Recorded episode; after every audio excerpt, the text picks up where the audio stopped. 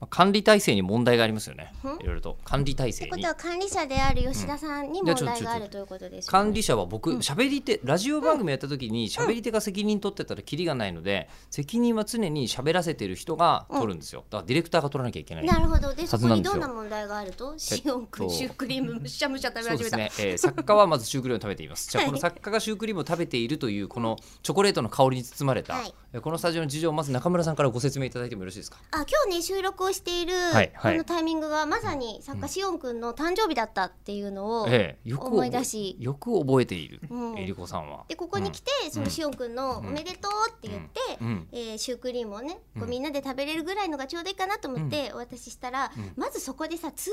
常だったらよ「あそうなんだシオンちゃんおめでとう」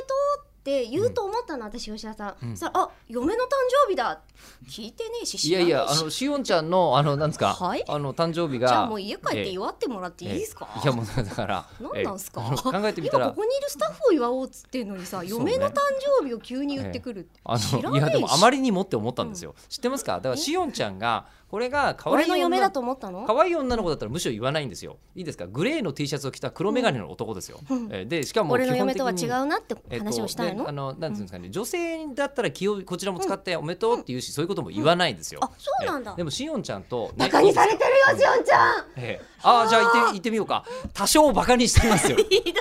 すてねますかしおんちゃんの日常は何で体制が問題とかっていう、うね、ん何でさ構話成でさはれてなるくかて、ねえええ知ってます何でか構成されしてるおのんちゃんの生活のほとんどは冒険で構成されてるんですよ、知っああ勇者よ、てますかあのしおんちゃんの職業なぜ死んでしまったのかええええあのトレジャーハンターなんですよあそうなんだ、ね、ね、あの基本的にあの、こう街中でできるトレジャーハントをなさってるんですよね。えーねどんな今までトレジャーが見つかったの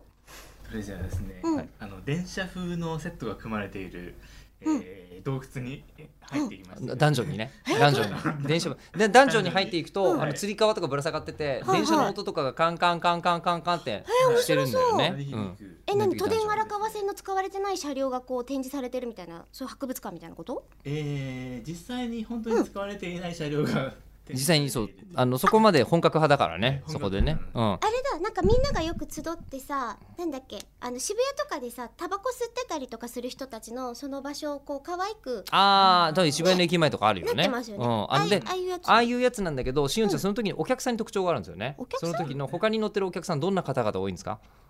他にえーっとですね、うん。